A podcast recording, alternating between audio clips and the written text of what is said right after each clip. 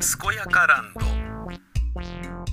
すこすこやかやか、すこやかランド、正国三太郎です。宝塚歌劇団の、えー25歳の人が亡くなった件について、えー劇団員からのいじめがあったという話。これは、まあ、あの、悲しいですね。えーまあ、劇団の形態は全然違えどですね、うん、劇団という、うん、くくりの中には属する組織の、つまり劇団の座長である私としては、えーまあ、胸が痛い。で、大きな組織になればなるほど、うん、そこでいい役に就きたいであったりとか、えーあいつがいい役についてて、演出家に気に入られてて、えー不愉快だとか、そういうようなことがあって、いじめの対象になったり。で、結局、そのいじめとかね、その要はいさかうということは、あの心の余裕がないからなんだろうと思っているんです。戦争に関してもね、もう大きなことで言ってしまえば。満たされてるものがないから、そのストレスが、不満が、えー、やんどころなき、えー、こう相手に向けてバーッとこう、発露される形で、で、それけ結果ね、領土争いの喧嘩であったり、あ戦争であったり、あのこれをあなたが、あのアイロンかけなさいよ、チーってあったり、大なり小なり、人が持ってる満たされていないものの発露が他者に向かうことがトラブルの原因だと思ってるんですね。いさかいの。で、それで言うとね、自分は座長を長くやっていますから、あの、まあ考えることもいろいろあるんですけど、やっぱ基本的に、えっ、と、なんか、のんきな人とか、うーん、よっぽどね、うまい具合に、そのね、組織の中で成長していくっていうプロセスで、ああ、楽しいなっていうことを思い続けられる環境にある恵まれた劇団員以外は、やっぱりやめていきますよね。一回いい線いったかな、ね、えー座長に認められたかなって思いきや、いい役ついたんだけど、その次の公演でまたなんかね、自利品な小さい役に回されて、あれダメだったのかなと思ってると、また次の公演で、あれってなる。で、まあ、こう、じゃあね、えー座長としては、あのーそういうのね、劇団員を、えーに対してどう思ってるのかっていう話なんだけど、実は、そんなにね、えーと、その人の承認欲求を満たすためだけに芝居は作っていないので、実は、あの大したこと考えてなかったりすることが多いんですよね。大したこと考えてないっていうのは、いや、もちろん考えてますよ。で、この役者にはこういうことができるようになってほしいなとか、それはもう、あの、客演の役者に対してさえも思ってますからね。強く。うん、宮地大輔さんはね、これはもう大ちゃんはこんなの楽勝でできるね、あの、テクニカルな役者であることは分かってんだから、こういうね、キエーとかっていう、なんか、いわゆる気違い系の、えー、ちょっとね、エキセントリックなやつをちょっと、そこでちょっと開花することを考えてみませんかみたいなことをね、まあやってみたりとか、奈良茶坊さんだったらね、まあ2枚目ダンディーはできるのは分かってんだけど、じゃあ歩通り6番の柱がないのでで、ダムというセムシ男っぽいね、ダッサいおっさんをやってみなよとかってね。で、まああの、奈良茶坊は本当にね、全部何でもかんでも楽しんでこなしてね、あ、もうこれぞ役者っていう感じだなと俺なんかは思ってたんですけれど、そういう、まあ、あの、ことはもちろん考えてますよ。だけど、えっ、と、劇団のことで言うと、バランス考えてね、うんつまり、プロダクションじゃないので、こいつはこう、これでね、このまま売っていこうみたいな、あのことを思ってるとかではないわけですよ。劇団のバランス考えると、まあ同じポジションでそこそこいい役についた、この劇団員は、じゃあ次回はちょっと脇に回ってもらって、前回ね、あの脇に回った、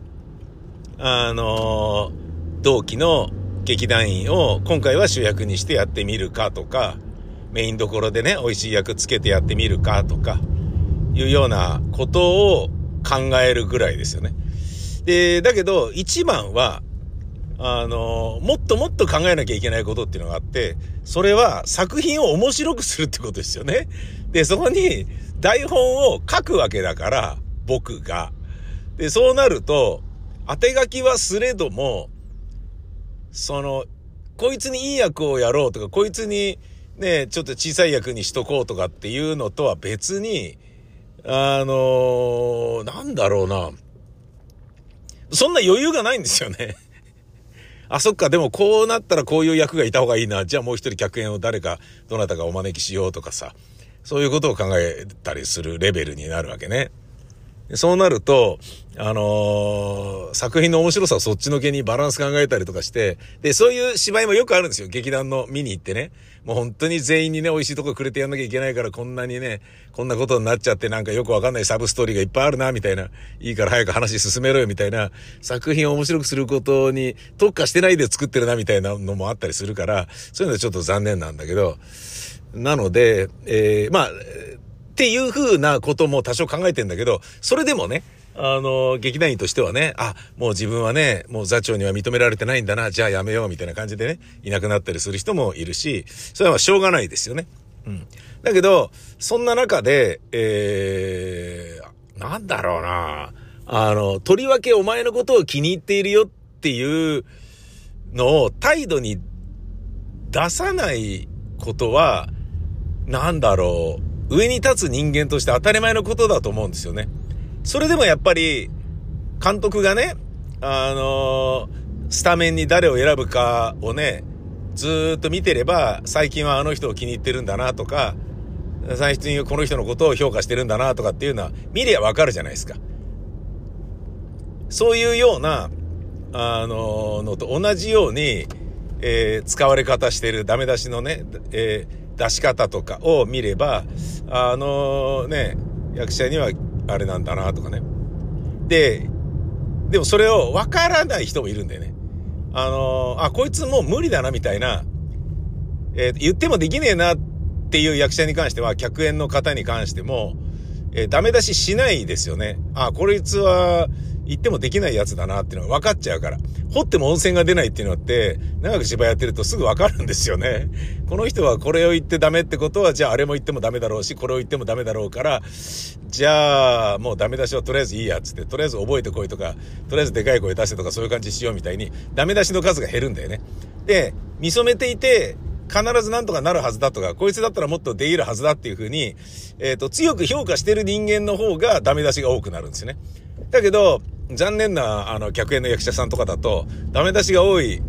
あの、他の役者に対してとかね、劇団員に対して、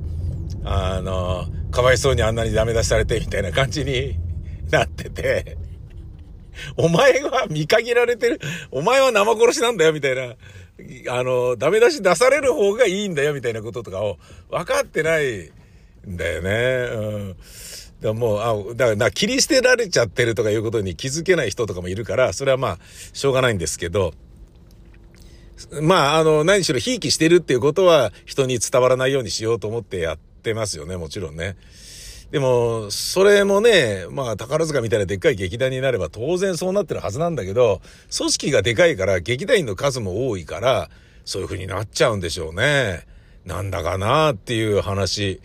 で、ね、今問題になってるのは、その外部組織が、外部団体が調査したっていう結果に関して、えー、聞き取りを行ったところいじめはないということに結論に至りましたっつっても、幕引きを図ろうとしてることが、いや、ちょっと早すぎるだろうと。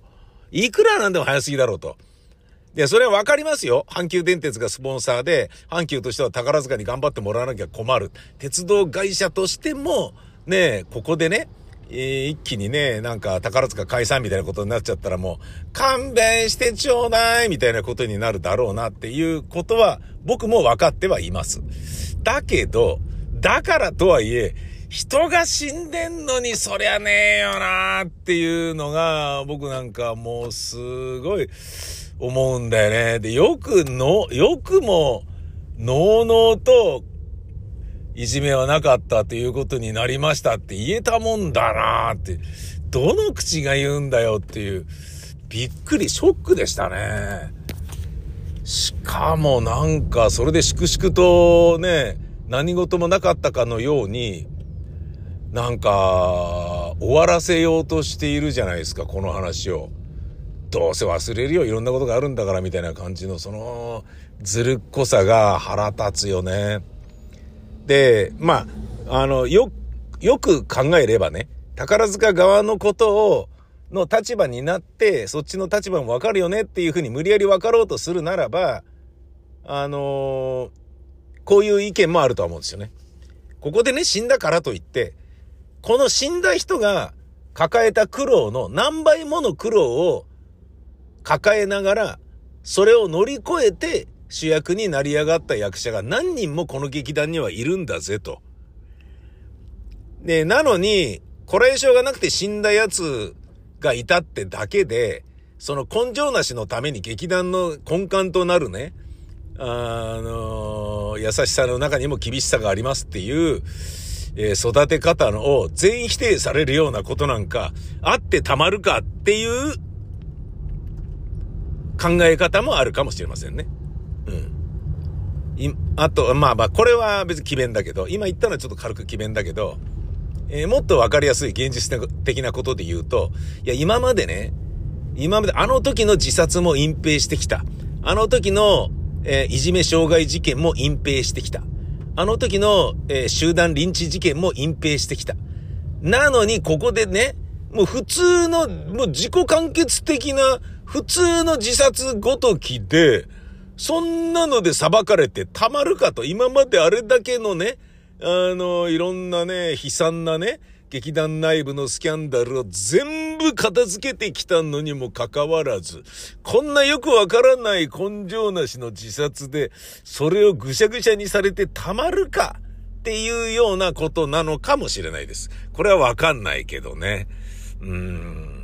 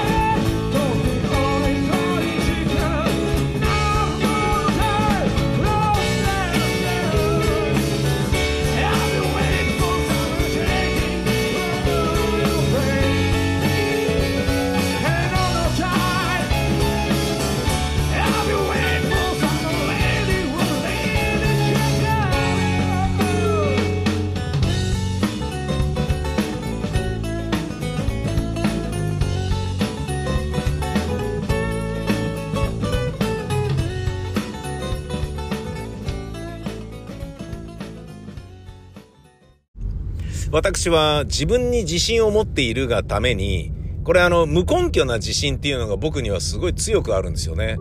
で、これはね、あのー、身を助くよ。本当に。えー、いいと思いますよ。まあ、それね、無理にね、それできるようになれば、それに越したことはないですけど、僕はもう本当に、えー、自信満々な人間ですから、それによってね、あのー、なんだろうな、勇気ある決断とかも意外とバシッとね、迷うことなくできたということも過去にありますから、それは自分の中で、あのー、えー、このね、いわゆる、まあだから裏を返せば傲慢ってことですよね。傲慢な性格というものは、そんなに悪くないと思っているんです。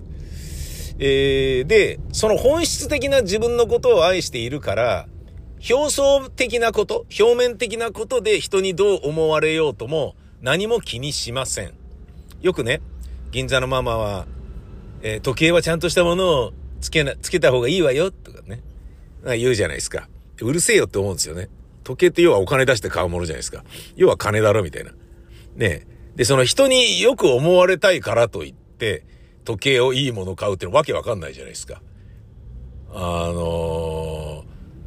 だから、なんだろうな、時計で人を判断する人間からいいと思われる、素敵な人だと思われたくないんであれば、いい時計は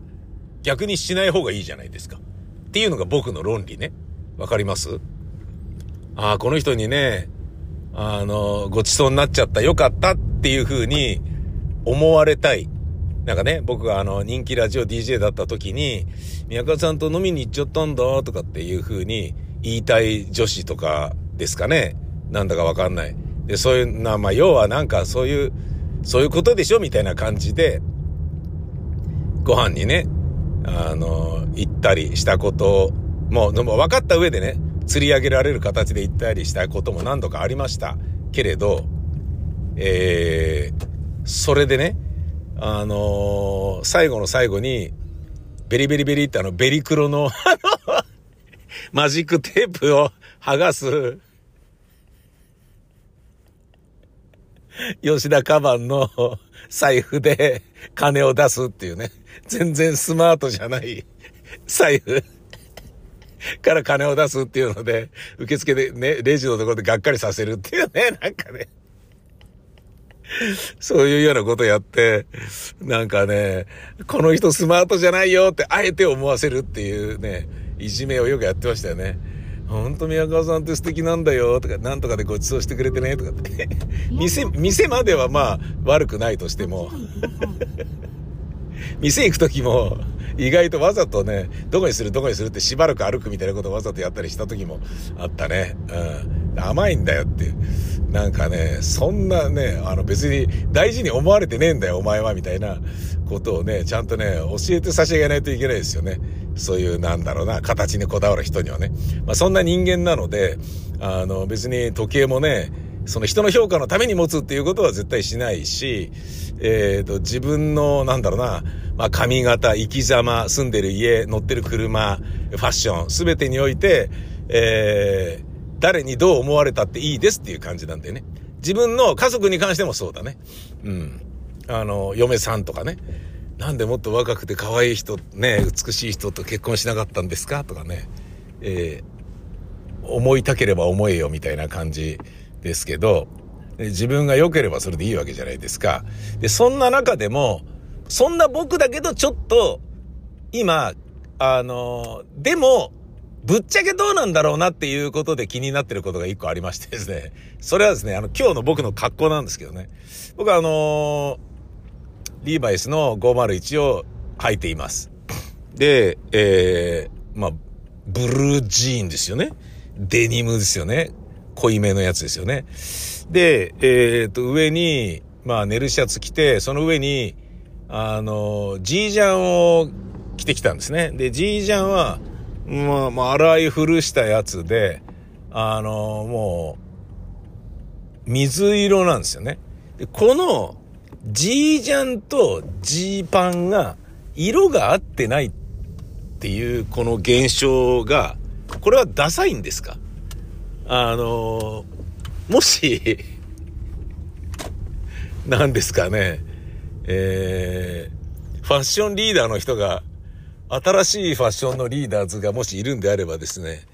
えー、ちょっと教えてほしいですね。別にダサくないよ、なのか。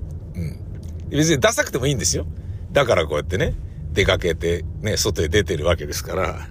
どう思われたっていいようなんだけど、ただこれダサいのかなってね。なんかまずあの、普通にあったかく、ね、ありたいから、この寝るシャツ、寝るシャツだけで出かけるのは、ちょっとやめた方がいいよなって思って、うん、じゃあ、あの、ね着ていくか、これを、つって 着ただけなんですよ。これどうですかね？あのー、ダサいですかね？気にしてんじゃねえかよ。本質が、本質が良ければ何でもいいんだよ、みたいな時計なんかなんだっていいんだよとかって言ってんの。要はお金がないから買えないだけで、実はすげえ気にしてる。いや、ファッション、これダサいかなね？あ色が、色が合ってないのダサいのかな？どうなのかな？みんなどう思う？教えて新しいファッションのリーダーズ。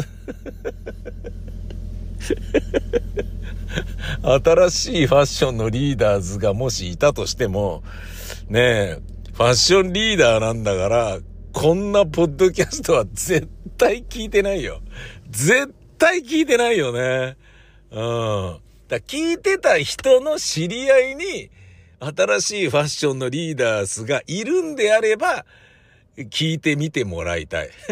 知りたいのかよ。うん。あのー、もう言われたらもうやめます、そっからね。うん。気にしてるじゃねえかよ。やめたら二度とあの、ね、言われたらね、もう二度とあの、このね、えー、色違いのデニムとね、ジージャンっていうのは、えー、やめます。ね。やめますよ。はい。えー、気にしてますから。いや、気にしてないです。気にしてないけど、まあ、わざわざそれで行くことはないね。